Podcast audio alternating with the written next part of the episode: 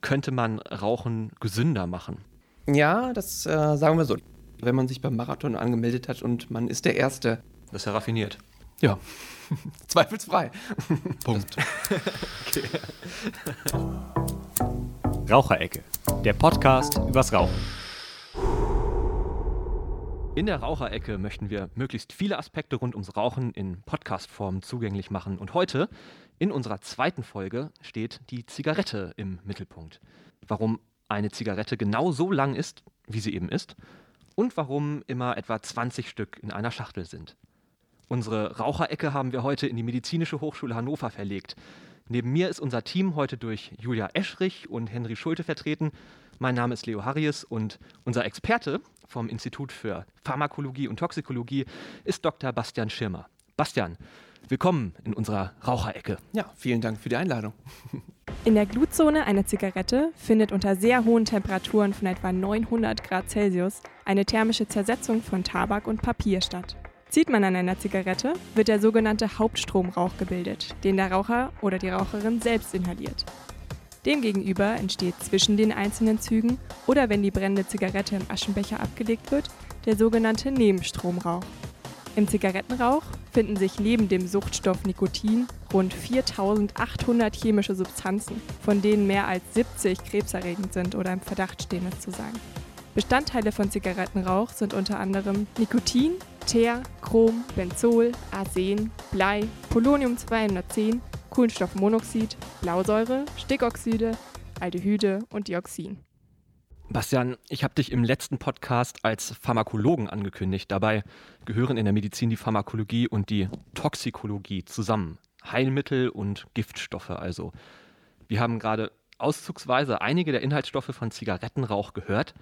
Spreche ich jetzt mit dir als Pharmakologen oder als Toxikologen? in erster Linie stehen für mich da toxikologische Aspekte im Vordergrund, weil da halt wirklich viel an Substanzen entsteht bei diesem kleinen Chemielabor, was man sich da anzündet. Mhm. In unserer Auflistung war jetzt gerade viel Abwechslungsreiches dabei. Ähm, zwei Inhaltsstoffe hätte wahrscheinlich jeder und jede einfach so gewusst, Nikotin und Teer. Ohne irgendwem langweilen zu wollen, müssen wir trotzdem genau über diese Stoffe schwerpunktmäßig sprechen. Nikotin ist auch einfach ein spannendes Thema. Lass uns das mal von zwei Seiten beleuchten. Die Frage nach der Rolle von Nikotin bei der Abhängigkeit würde ich gerne kurz nach hinten stellen.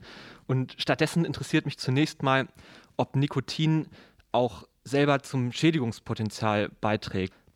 Ja, also das Nikotin, wenn man es zum Beispiel lokal anwendet, wie im Zuge der Nikotinersatztherapie, hat immer auch lokale Reizwirkungen. Und gerade beim Inhalieren von Zigarettenrauch ist es auch so, dass die lokale Reizwirkung besonders am Anfang als untrainierter Raucher quasi ziemlich ausgeprägt ist. Also das ist ein sehr scharfes Gefühl, was da ausgelöst wird.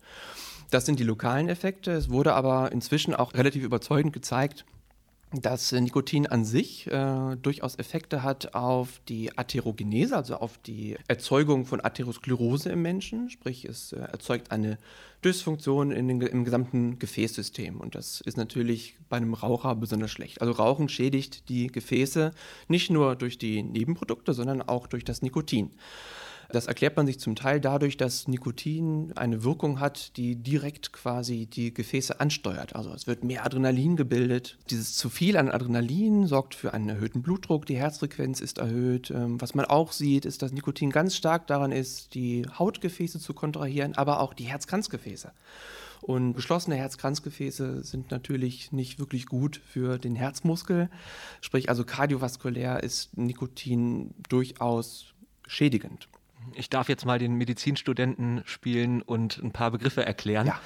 Ähm, fangen wir bei den Gefäßen an. Mhm. Ähm, landläufig als Adern bezeichnet, äh, transportieren Sauerstoff und andere Blutbestandteile durch den gesamten Körper und die Atherosklerose ist dann die Schädigung dieser Blutgefäße, vereinfacht gesagt eine Verkalkung, die mit der Zeit passiert und die das Ablagern von Plaques begünstigt, was wiederum zu Krankheiten wie Bluthochdruck, äh, Herzinfarkten, im Wesentlichen allem, was dadurch entsteht, dass eben äh, kein Sauerstoff mehr an das Zielgewebe transportiert werden kann, führt.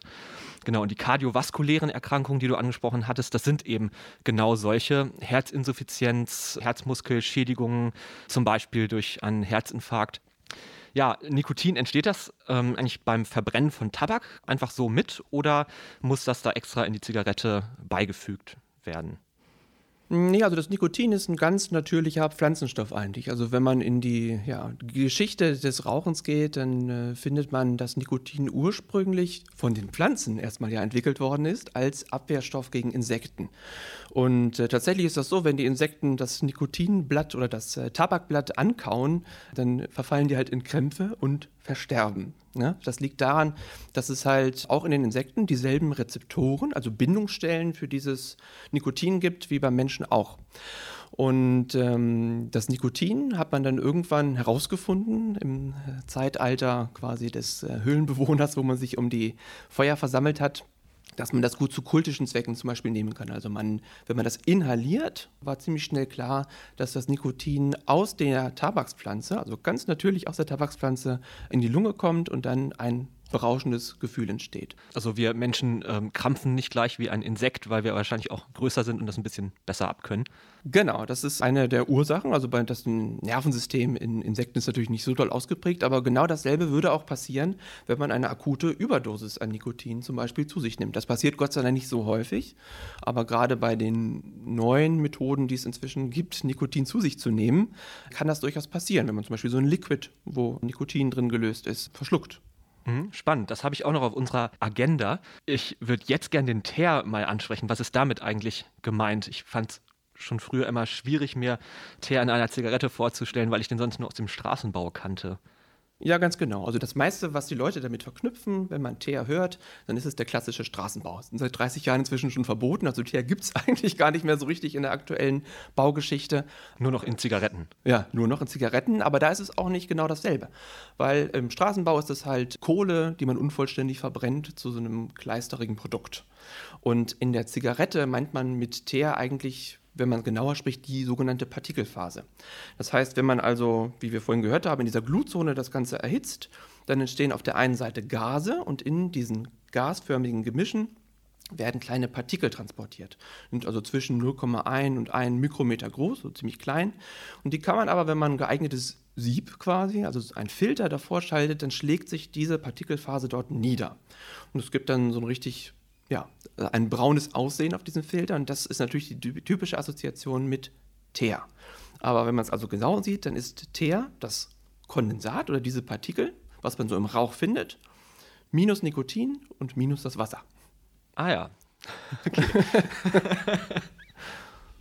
Warum ist der jetzt schädlich und könnte man die Menge des Teers irgendwie reduzieren? Also, der Teer ist vor allen Dingen deswegen schädlich, weil er viele ähm, Wirkstoffe transportiert, die man als eindeutig kanzerogen einstuft. Wir hatten ja schon gehört, sind ungefähr um die 70 kanzerogene Stoffe drin. Und zwei große Kategorien möchte ich mal nennen. Also einmal gibt es sogenannte tabakspezifische Nitrosamine. Das sind also Stoffe, die tabakspezifisch vorkommen, wie der Name schon sagt. Und das sind extrem wirkstarke Kanzerogene. Also die können richtig gut Krebs erzeugen. Was auch drin ist, sind polyzyklische aromatische Kohlenwasserstoffe, die sogenannten PACs, die man manchmal auch so in der Gebäudebranche hört, was äh, ausgedampft wird. Auch das sind ganz potente Kanzerogene. Also es ist vor allen Dingen die große Gefahr am Teer, sind halt diese kanzerogenen Stoffe, die mit transportiert werden und die sich natürlich mit diesem Teer auch in der Lunge abschlagen ne, niederschlagen, sich, dort absetzen und dann das Gefährdungspotenzial nochmal erhöhen. Und kann man den Teer reduzieren? Ja, das geht. Also es gibt viele technische Mittel, mit der die Tabakindustrie das durchaus erfolgreich gemacht hat. Das führte zu den Leitzigaretten zum Beispiel. Wenn man also mehr Poren in das Papier macht oder wenn man noch Ventilationsfilter einbaut, dann wird einfach der Teer verdünnt. Man kann an der Tabakmischung ein bisschen rumspielen. Man kann einen Filter einbauen, weil wir hatten ja, haben ja gehört, dass mit dem Filter man das Teer relativ gut abscheiden kann und dann kommt weniger Teer am Ende raus. Das Problem ist, dass Teer auch diese stechenden Eigenschaften des Nikotins überdeckt. Ist also durchaus von der Industrie gewünscht, dass es halt ein bisschen abmildernd wirkt auf diese Härte des Rauchs. Und ähm, ja, Punkt. okay. Also die Nikotininhalation an sich wäre erstmal ziemlich reizend. Da muss es ja Möglichkeiten geben, das irgendwie zu lindern. Und damit würde ich gerne die Frage stellen, ob jetzt alle Schadstoffe, die in der Zigarette sind, ähm, wirklich nur aus der Tabakpflanze kommen oder wird auch etwas zugesetzt aus bestimmten Gründen? Ja, das ist ein ganz interessantes Thema, weil die Tabakindustrie da lange Zeit versucht hat, irgendwie ihren Daumen drauf zu halten, dass niemand so richtig erfährt, was da reinkommt.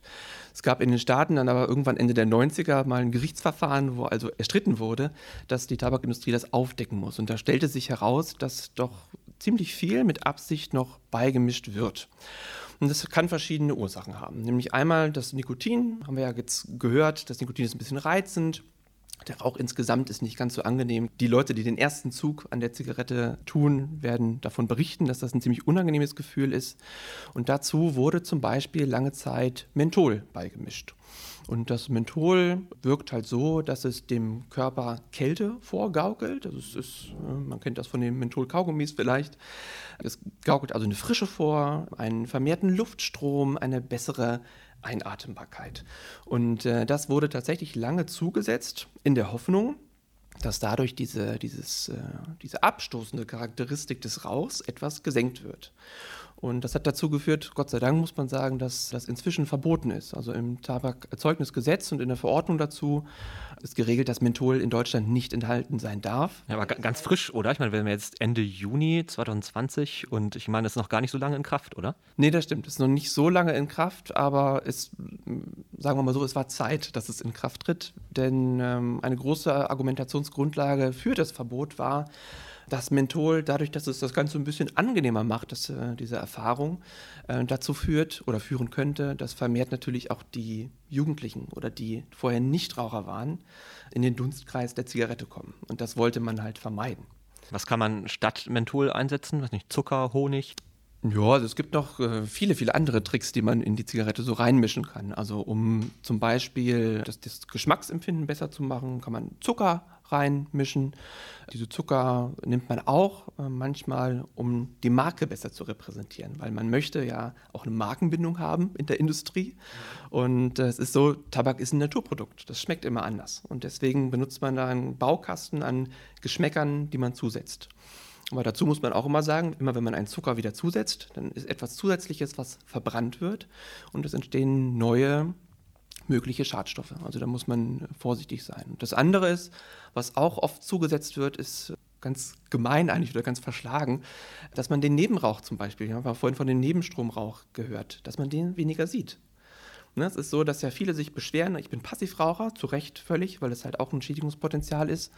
Aber die Tabakindustrie hat auch viel daran getan, dass man zum Beispiel diesen Nebenstromrauch weniger wahrnimmt und dass man ihn auch weniger sieht. Da gibt es also Möglichkeiten. Das ist ja raffiniert. Ja, zweifelsfrei. Mir ist recherchiert, dass es auch Stoffe gibt, die beim Abbrennen helfen. Ja, also es wird, werden ja nicht nur Feuchthaltemittel zum Beispiel zugesetzt, die dafür gut sind, ähm, dass beispielsweise der Tabak länger lagerfähig ist, aber auch abbrandfördernde Stoffe, je nachdem, was für ein Papier man wählen muss oder wie die Tabakmischung aussieht, kann es natürlich äh, notwendig sein, dass man brandfördernde Stoffe sozusagen zusetzt. Das hört sich jetzt wieder nach viel Chemie an, aber wenn man das genau analysiert, dann ist es auch einfach nur blanke Chemie. Man versucht, den Abbrandprozess kontrollierter zu machen dass nicht jede Zigarette halt irgendwie anders ist, sondern dass immer ein gleichbleibendes Erlebnis mehr oder weniger erzeugt wird. Und das ist ja auch etwas, worin die Tabakindustrie ziemlich gut ist. Sucht entsteht ja aber nicht nur durch die Inhaltsstoffe, sondern es gibt ja auch andere Aspekte, die dabei eine Rolle spielen. Also der Genuss am Rauchen, vielleicht so das gesellschaftliche Miteinander, einfach Gewohnheiten. Aber letztlich weniger euphemistisch ausgedrückt bleibt es eben Sucht oder Abhängigkeit. Und was kann denn der Pharmakologe zu dem Thema beitragen? Ja, also bei den, bei den Süchten, egal welcher Herkunft, ist es zunächst so, am Anfang ist es mehr oder weniger eine Impulskontrollstörung. Also man hat einen Impuls, zum Beispiel, ich möchte jetzt diese Zigarette rauchen, weil ich weiß, danach kriege ich eine Belohnung. Und dann sind wir schon im Belohnungssystem. Das Belohnungssystem im menschlichen Hirn ist ganz zentral darauf ausgelegt, dass Dopamin hat vielleicht schon der eine oder andere mal gehört, dass Dopamin halt erhöht wird in einem. Ein Neurotransmitter. Ein Neurotransmitter, ein körpereigener Botenstoff, der also erhöht wird durch verschiedene Dinge. Also es kann passieren, wenn man eine Prüfung ganz erfolgreich abgelegt hat oder wenn man sich beim Marathon angemeldet hat und man ist der Erste, ähm, dann entsteht ein natürliches Hoch. Also Natural High nennt man das manchmal. Mhm. Da wird Dopamin freigesetzt. Aber auch wenn man äh, gewisse Verhaltensweisen kultiviert, wie zum Beispiel ich spiele regelmäßig im Spielcasino und gewinne da ab und zu mal, auch da wird immer ähm, Dopamin freigesetzt. Und am effektivsten ist tatsächlich die, die substanzinduzierten Hochs, weil wenn ich also eine Substanz zu mir nehme, die psychisch in der Lage ist, diesen Neurotransmitter oder diese körpereigenen Botenstoff freizusetzen, das Dopamin, dann kann ich das ja mit pharmakologischer Präzision tun, indem richtig eine sehr hohe Dosis in sehr kurzer Zeit im Gehirn an Dopamin anflutet. Die meisten dieser Substanzen sind leider illegal. Das ist richtig, bis auf das äh, Nikotin, das zumindest für Leute über 18 legal ist. und das Nikotin ist halt da ziemlich gut drin, denn das Nikotin kommt gut über die Körpermembran. Das heißt, wenn der Raucher den Rauch inhaliert, dann ist das Nikotin innerhalb von sieben Sekunden, also schneller als ein IV-Medikament, muss man sich mal vorstellen. also IV bedeutet, dass man es ähm, über eine Ader gibt. Richtig. Also es ist schneller als ein Medikament, was man injiziert, tatsächlich im Hirn. Und es flutet ganz schnell an und es macht einen sehr, sehr hohen Spiegel an Dopamin. Jeder Sucht steht diese Impulskontrollstörung. Ich habe den Impuls und ich kriege dafür diese Belohnung. Und später im Laufe der Zeit kommt es dazu, dass man eine Toleranz entwickelt. Toleranz heißt, ich brauche immer mehr von dem auslösenden Stoff, also vom Nikotin dann zum Beispiel. Und dann noch später beim Nikotin aber vermutlich ziemlich schnell kommt es dann zu einer sogenannten körperlichen Abhängigkeit. Und körperliche Abhängigkeit bedeutet eigentlich nichts anderes als dass, wenn ich aufhöre, die Substanz zuzuführen, dann gibt mir das ein schlechtes Gefühl. Das ist das sogenannte Craving. Also man versucht dann wieder das gute Gefühl zu kriegen durch das Dopamin. Und das ist sozusagen der erste Schritt dann in die tatsächliche Sucht. Man muss also Abhängigkeit und Sucht unterscheiden. Abhängigkeit ist das Körperliche und die Sucht entsteht dann dadurch, dass man halt die Gewohnheiten darum auch kultiviert. Irgendwann ist es gar nicht mehr so wichtig vielleicht, dass die Zigarette physikalisch geraucht wird, sondern dann entsteht eine gewisse Vorfreude schon auf den Prozess. Die Vorfreude weitet sich dann aus auf das soziale Miteinander, wo man die Zigarette konsumiert. Und genau auf der anderen Seite der Waagschale ist dann auch, es entsteht eine gewisse Abneigung gegen das Nichtrauchen, weil man halt genau weiß, man ist körperlich abhängig und wenn man aufhört zu rauchen, gibt es schlechte Gefühle. Und das ist halt genau das finale Stadium der Sucht, wo man halt sein Leben quasi danach ausrichtet, wie man wieder an die Substanz, hier zum Beispiel das Nikotin kommt. Craving, das klingt gerade so wie, ähm, ich habe so als Bild im Kopf, jemand äh, durfte zwei Tage nicht rauchen und steckt jetzt in einer Gefängniszelle und kratzt mit den Fingernägeln an der Wand, weil er so gerne oder an der Tür eine Zigarette haben möchte. Aber tatsächlich entsteht das gar nicht nach zwei Tagen, sondern, wenn ich mich richtig erinnere, aus dem Fach Rauchassoziierte Erkrankungen, dem zweiten Studienjahr, entsteht das Craving schon nach 45 Minuten. Genau, also ganz am Anfang des Süchtigseins hat man natürlich noch nicht die richtige körperliche Abhängigkeit. Aber wenn die erstmal da ist, dann ist es so, dass die Zeitdauer ungefähr 45 Minuten beträgt. Und was ich ja schon erwähnt habe, ist, dass das Nikotin auf den Körper wirkt, indem es auf gewisse Rezeptoren geht. Und diese Rezeptoren, also Bindungsstellen für den Arzneistoff, bewirken letztlich, dass dann gewisse Neuronen aktiv werden und dann entsteht zum Beispiel das Belohnungsgefühl oder der Stress wird weniger oder die Leute fühlen sich insgesamt besser. Und was der Körper nun macht, wenn er, wenn er merkt, dass diese Rezeptoren dauernd beansprucht werden, ist, dass er sie hochreguliert. Hochreguliert heißt, es sind irgendwann mehr Rezeptoren einfach vorhanden, um das Gefühl zu maximieren quasi. Das Problem am Nikotin ist nun, dass es nicht nur den Zustand dieses Rezeptors gibt, äh, dass er nichts signalisiert, sondern es gibt neben dem Zustand des vollkommenen Anseins, also ich schalte diesen Schalter um und habe volle Nervenaktivität, gibt es danach den Zustand der sogenannten Desensitisierung. Desensitisierung heißt, egal was ich auf den Rezeptor draufschmeiße und auf diese Bindungsstelle, da passiert gar nichts mehr. Und ähm, komischerweise, also es ist eigentlich kein Unfall sozusagen, dass die Zigarette so lang ist, wie sie ist, ist es so, dass genau eine Zigarettenlänge reicht aus, um alle Rezeptoren zu desensitisieren, also Schachmatt zu legen. Mehr rauchen würde also gar nichts bringen, weil ein Mehr an Gefühl würde nicht auftreten. Mhm. mhm. Man hat aber herausgefunden, dass der Zustand, äh, wo also dieser Rezeptor wieder von diesem desensitisierten in den aufnahmebereiten Zustand übergeht, der ist assoziiert mit diesem Craving, also mit diesem Gefühl, ich muss jetzt wieder nachlegen, damit ich die positiven Gefühle wieder habe. Da kommen die Entzugssymptome her. Und zufälligerweise ist es so, dass dieser Zeitraum genau 45 Minuten sind und das ist genau der Zeitraum in etwa, den die Raucher angeben, den, wo dann das Craving wiederkommt. Und deswegen sind in einer Schachtel durchschnittlich 20 Zigaretten. Ja, das ist perfekt. Ja. Ich habe das äh, vorhin nochmal ausgerechnet. Genau. Ähm, wenn ich von meinem 24-Stunden-Tag acht Stunden fürs Schlafen abziehe, habe ich danach genau 20 mal 45 Minuten, beziehungsweise das Rauchen selber nimmt ja auch nochmal ungefähr fünf Minuten ja. in Anspruch. Da ist man also anderthalb Stunden am Tag mit Rauchen beschäftigt.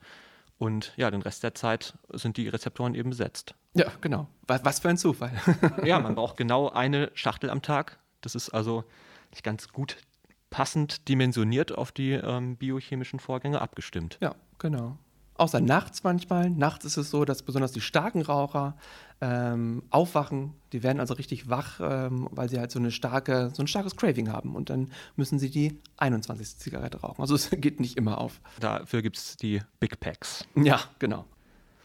Über unsere Instagram-Seite Tobacco Facts ermöglichen wir unseren Followern vor jedem Podcast Fragen an unsere Expertin oder unseren Experten zu stellen. Und für dich, Bastian, habe ich die folgenden Fragen mitgebracht. Die erste, ist E-Zigarettenrauch schädlich für Umstehende? Also die Frage kann man mit einem eindeutigen vielleicht beantworten. Also es ist auf jeden Fall so, dass der, die Anzahl der Schadstoffe in dem E-Zigarettenrauch deutlich reduziert ist. Und wenn wir uns jetzt mal vergleichen, die klassische Zigarette hat neben dem, was der Raucher ausatmet, ja auch noch diesen Nebenstromrauch. Das ist ja beim Vaping oder bei den E-Zigaretten nicht so. Das heißt, die legt man ab und die werden aktiviert nur, wenn man halt daran zieht. Das heißt, da haben wir schon mal den Nebenstromrauch nicht mehr, sondern nur noch das, was der Raucher ausatmet. Und zur Langzeitschädigung ist es so, dass man noch gar nicht so richtig, im Vergleich zur Zigarette natürlich, weiß, was diese Inhaltsstoffe in diesem ausgearbeiteten Rauch eigentlich anrichten. Man weiß aber, dass beim Vaping doch mehr entsteht, als man am Anfang die Leute glauben machen wollte. Also es entsteht auch dort Formaldehyd, was man also einsetzt zum Beispiel zum Konservieren von Körpern in der Medizin. Es entstehen auch andere Schadstoffe wie Acrolein, was auch giftig ist und auch krebserregend ist. Das heißt, also da wird die Erprobung in der Langzeit quasi noch uns mehr Ergebnisse liefern, ob das tatsächlich so schadfrei ist, wie uns glauben machen wird. Gegenstand aktueller Forschung. Genau. Dann die zweite Frage. Wie gelangt Nikotin bei Schwangeren zum ungeborenen Kind und warum ist es dort so schädlich? Ja, also warum es dort so schädlich ist, ist natürlich klar, wenn man sich vor Augen führt, dass das in einen Rezeptor oder eine Bindungsstelle eingreift, die einerseits im gesamten zentralen Nervensystem ausgeprägt ist und das Kind ist ja darauf angewiesen, dass das zentrale Nervensystem ausreift, aber auch im peripheren, also in dem Nervensystem, was unseren Körper versorgt. Auch dort ist der Rezeptor vorhanden und das Kind ist ja gerade in einer sehr gefährdeten Phase, dadurch, dass da diese ganze Entwicklung passiert. Also Lungenfunktionsstörungen oder Lungenreifungsstörungen, die sich entwickelnde Lunge ist sehr empfindlich auf das Nikotin vor allen Dingen. Wie kommt es dorthin? Nun, das kommt mit dem Blutstrom dorthin und wir hatten ja vorhin gesehen, dass Nikotin sehr gut daran ist, über alle möglichen Membranen zu diffundieren. Das heißt, es wird kein Problem sein, über die Plazenta, also über den Mutterkuchen, zum Kind zu gelangen und dort halt seine schädliche Wirkung auszuüben. Fragen aus der Community wird es auch im nächsten Podcast wieder geben. Und wer sich beteiligen möchte und Fragen stellen möchte, kann uns auf Instagram unter Tobacco Facts abonnieren und wird dann rechtzeitig informiert, wenn man wieder Fragen stellen kann. Wir schließen den Podcast heute mit unserer Eingangsfrage, könnte man Rauchen gesünder machen? Und ich stelle jetzt jeweils einfach mal einen Begriff in den Raum und bitte um deine Einschätzung dazu. Filterzigaretten. Nein, durch Filterzigaretten kann man das wahrscheinlich nicht gesünder machen, weil der Körper oder der Rauchende einfach Alternativstrategien entwickelt, wie man zum Beispiel dann mehr Teer oder mehr Nikotin wieder in die Lunge bekommt. Das konnte man auch ganz gut zeigen, dass selbst die Niedrigteer-Zigaretten einfach dadurch kompensiert wurden, dass tiefer inhaliert wurde oder dass die Ventilationslöcher zugehalten werden. Also da gibt es Strategien. Okay, der nächste Begriff ist mittlerweile nicht mehr zulässig, aber ich denke, jeder weiß, was gemeint ist. Leitzigaretten. Auch da hat sich gezeigt, dass in der Anwendung beim Raucher selbst letztlich genau dasselbe an Nikotin und Teer ankommt. Verhaltenstechnisch, also durch tieferes Inhalieren einfach mehr kompensatorisch. Noch ein Begriff. Tabakerhitzer. Ich würde es mal so formulieren, weniger ungesund als die originale Zigarette, aber auch nicht ohne schädliche Wirkung. Hm. Und der Suchtaspekt bleibt der gleiche. Der Suchtaspekt bleibt der gleiche, vor allen Dingen dadurch, dass man es auch wieder in der Hand hält. Und bei diesen Formaten, wie halt diesem Pod-basierten System oder den Heat-basierten System, ist natürlich auch wieder so, das können Jugendliche, auch wenn es verboten ist, gut verstecken. Also das entzieht sich natürlich dann wieder der Kontrolle der Gesundheitsbehörden. Ah ja, den Aspekt kannte ich noch gar nicht. Muss man einfach bei YouTube eingeben, how to hide devices, also how to, hide, how to hide vapors und so. Das ist sehr kreativ. Wow, okay. ja, gut, verstecken kann man ja wahrscheinlich auch E-Zigaretten. Also auch da muss man wieder sagen, es ist natürlich im Vergleich zur klassischen Zigarette etwas weniger schädlich, aber auch da ist es so, wenn man die Inhaltsstoffe, und das sind da nicht so viele, also sowas wie Propylenglykol, so ein gewisses Lösemittel quasi, das Glycerin, das wird immer gesagt, das ist ein pflanzlicher Stoff drin, da sind halt die Aromen drin, aber auch das wird natürlich äh, in gewisser Weise erhitzt, vaporisiert, atomisiert. Und das bedeutet letztlich, dass dort auch wieder Stoffe freigesetzt werden, die vorher nicht drin waren. Und auch da hat man schon gesehen, dass viele dieser Stoffe nicht gesundheitlich unbedenklich sind. Also da, auch da gibt es eine Schädigung des Gefäßsystems. Es konnte nachgewiesen werden, dass also die Blutgerinnung dadurch auch beeinträchtigt wird, sodass man letztlich sagen muss, man kann das Rauchen mit diesen Devices weniger ungesund machen, aber es bleibt trotzdem noch schädlich, sodass man sich diesen den Belohnungseffekt trotzdem immer erkauft durch ein gesundheitliches Risiko. Am gesündesten ist und bleibt immer noch das Nichtrauchen.